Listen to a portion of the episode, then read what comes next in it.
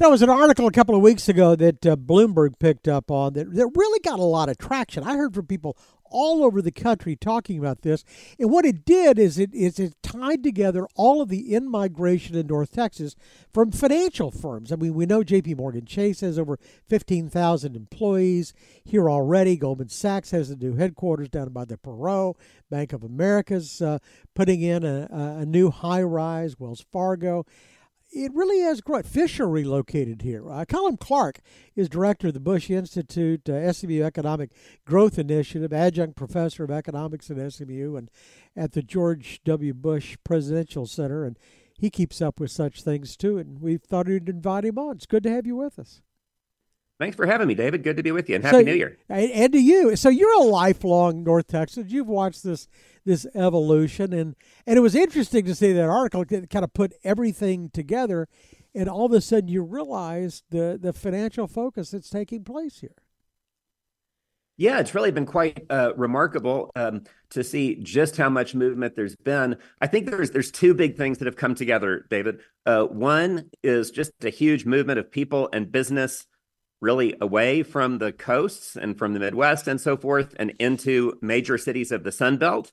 Dallas is not alone there. Houston, Austin, Atlanta, Charlotte, others have thrived as well.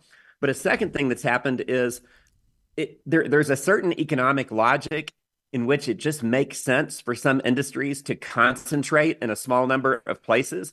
Once you have a pool of talent, it, uh, if there's enough firms that are already in a place, it makes sense for the next firm to choose that place. And that was maybe a, one of the major reasons why New York became America's leading financial center 200 plus years ago. So, as there's been this movement to the Sun Belt, uh, you could say maybe the first couple of financial institutions that picked Dallas, well, well, it was happenstance. They might have picked Austin, they might have picked Phoenix, uh, whatever. But once enough did so, uh, you start to see a, a situation arise in which we have at least the third best and possibly the second best collection of financial talent in one place in the United States. And, and, and success to- begets success because if you're outside and you're looking for a job in that area, logically you would move here because you've got you know, a larger playing field. Absolutely. I mean, when you see that every big firm in sight, all the ones you mentioned, um, uh, regional, what we used to call regional banks from other regions of the United States, all wanting to build up their Sun Belt or Texas presence, are all rapidly hiring in in in, in uh, the Dallas area. Money management firms like Fisher and Schwab, and so just across the whole uh, industry, insurance like State Farm and Liberty Mutual, um, all doing so much hiring. Yeah, this is the the Dallas area is the probably the best place to look for a job in finance at almost any level uh, of the organization and any skill set uh, in the United States. Well, and they, they tend to be better paying jobs too. Uh, overall, the, the, the starting salaries uh, are much better, and that, that helps the community.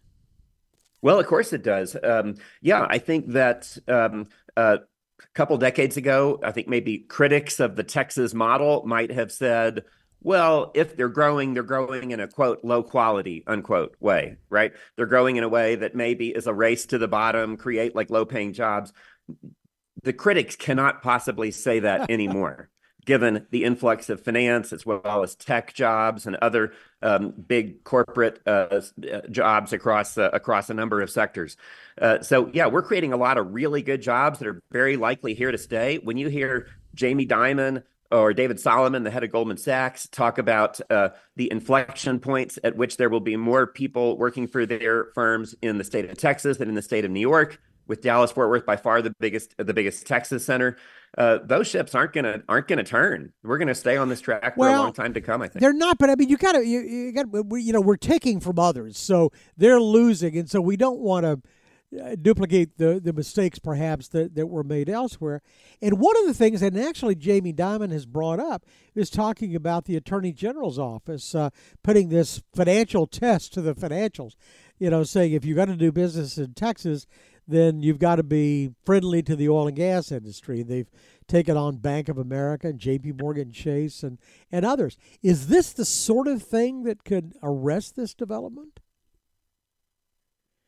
I think, David, when you, I, I, think what the financial sector wants is not so different from what business in any sector wants. It wants to have be to have a good place to do business, and that generally means it doesn't want to have to cater to the political ideologies of right or left or anybody else for that matter.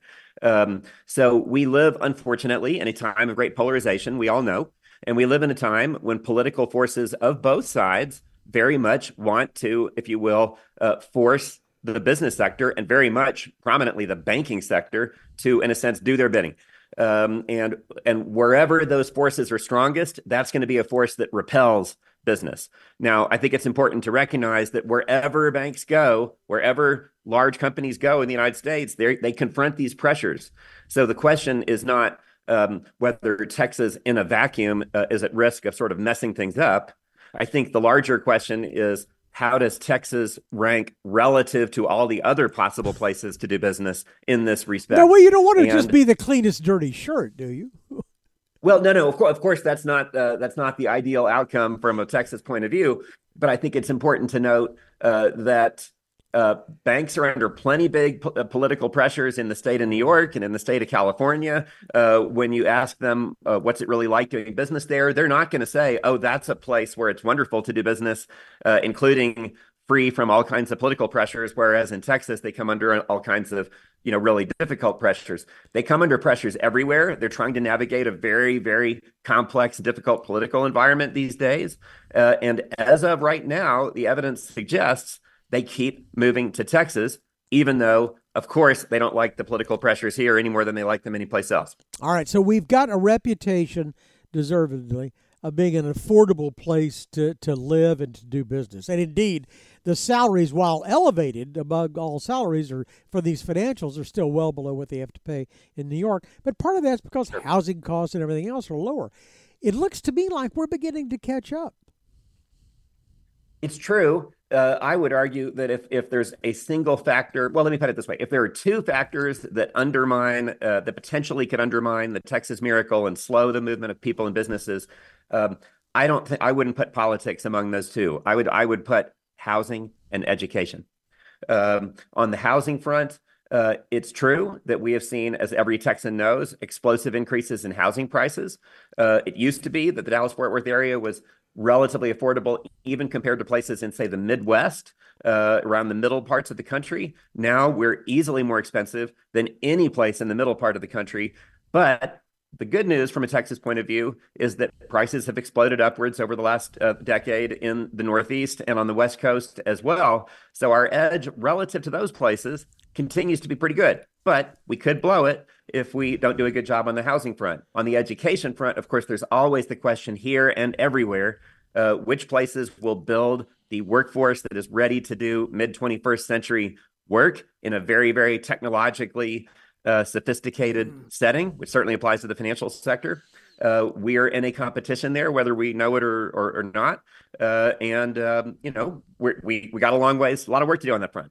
So we're still on the trajectory, I guess, as we've talked about the past, to to pass Chicago not only in financial hiring but also in in overall population, become the third largest uh, metropolitan area, you know, in the United States of America. Um, infrastructure, you know, is is critical to something like that. I we had uh, the head of the tollway, uh, North Dallas, North Texas Tollway Association, on the other day. They're moving further north but that sort of infrastructure uh, is critical to this sort of thing, isn't it? To keep the, keep the growth going. I, I couldn't I couldn't agree more. Um, one of the great strengths of the Dallas Fort Worth area and the other big metropolitan areas in our state has been that we ha- we do have a history of successfully building out most kinds of physical infrastructure ahead of growth. We've built out the road networks, the water and sewers and power lines and so forth. And so when developers have gone to build out the next further out suburban master plan development, the infrastructure has been there in a way that you can't take for granted in a lot of other parts of the of the United States. So that's been a big success story. Uh, but we can't rest on our laurels because it's real likely that if this growth continues, um, David, and if a whole lot of people keep coming in as the demographers forecast they will, that most of that growth is going to take place on the outer edge of our metropolitan areas, which is why the toll road wants to build further out to, you know, past Prosper and Celina and so forth into Grayson County. Um, uh, that's where it's going to take place. And um, a lot of that infrastructure work is still ahead. So we just have to do that work. I'm actually optimistic that we will because we have such a record of success at it. And I think the forces that want to make that growth in Texas succeed are strong in our state. Uh, so I'm optimistic. But yeah, lots of work to do. We got lots of work to do on the waterfront. So is this something we want? I mean, I, it, it may be inevitable. Maybe that's going to happen anyway. But is this something to which we should aspire? That is to say, becoming the third largest metropolitan area in the United States and passing Chicago? You know, I get that question a lot, and it's a very interesting philosophical question. Um, I would not say necessarily that that big is better than small, okay? But I would say that the things you do when you want to grow are generally good things. Okay. The the net result may result in bigness and extreme bigness may present its own does present its own challenges. But if you want to grow, you pursue policies that are attractive to people, attractive to people who are making choices about where to go. For example, um, if place suburban communities on the outer edge of the Dallas Fort Worth area want to attract people they will go the extra mile to build the really good amenities, to build great new schools, uh, to do things that are good for the people who already live there and the people who will yet move there. And so, uh, so I think the growth mindset in our area is undoubtedly a good thing. The bigness as such is a double-edged sword with both advantages and disadvantages. It certainly has advantages as we've created a population of many talented people from all over the United States and all over the world with a vast range of talents and cultures and everything else. It's, I think, made North Texas an ever more interesting, culturally compelling place to live. That's a plus. The minus is very big places tend to have traffic congestion and other other um, challenges of large size. So we're going to be uh, managing those challenges. I will say we have, a, in my judgment, David, a little bit of a possibly a moment here to catch our breath and plan a little bit for the future because this period of high interest rates that we've had probably is slowing the inflow a little bit, just giving us a chance to maybe get ahead of it. But I think that's just a moment in time, and the growth is likely to continue at a rapid clip for quite a few years to come. So, um, you know, like I said, I hope that this growth mindset we have does in fact translate into building great schools and great infrastructure and great uh, parks and trails and everything else that will uh, make it a high quality place to live. Cullum, my, my sense is you and I have something in common, which is it's fun to sit back and watch this and see, see how it plays out because so far it's, it's been it, pretty good.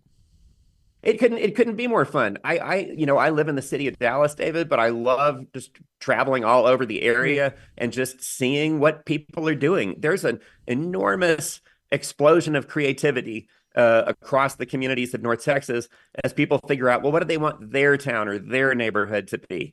Um, there's a great remaking of the of the place, and it's you know when when you have all kinds of experimentation, you're going to like some results and not like other results. But the net result is certainly interesting. It's fun to watch. It's exciting. Uh, we're building something that I think is distinctive and special here on the plains in North Texas, uh, and I look forward to watching it in the years to come. Yeah, I, I, and I think we got a ways to go. Cullum Clark's director of the Bush Institute SMU Economic Growth Initiative. We all enjoy, uh, always enjoy our conversations. Thank you very much, sir. Have a good year. Thank you, David. Thanks for having me. Thanks a lot. For more of a conversation, go to krld.com slash CEO. I'm David Johnson, News Radio 1080 KRLD.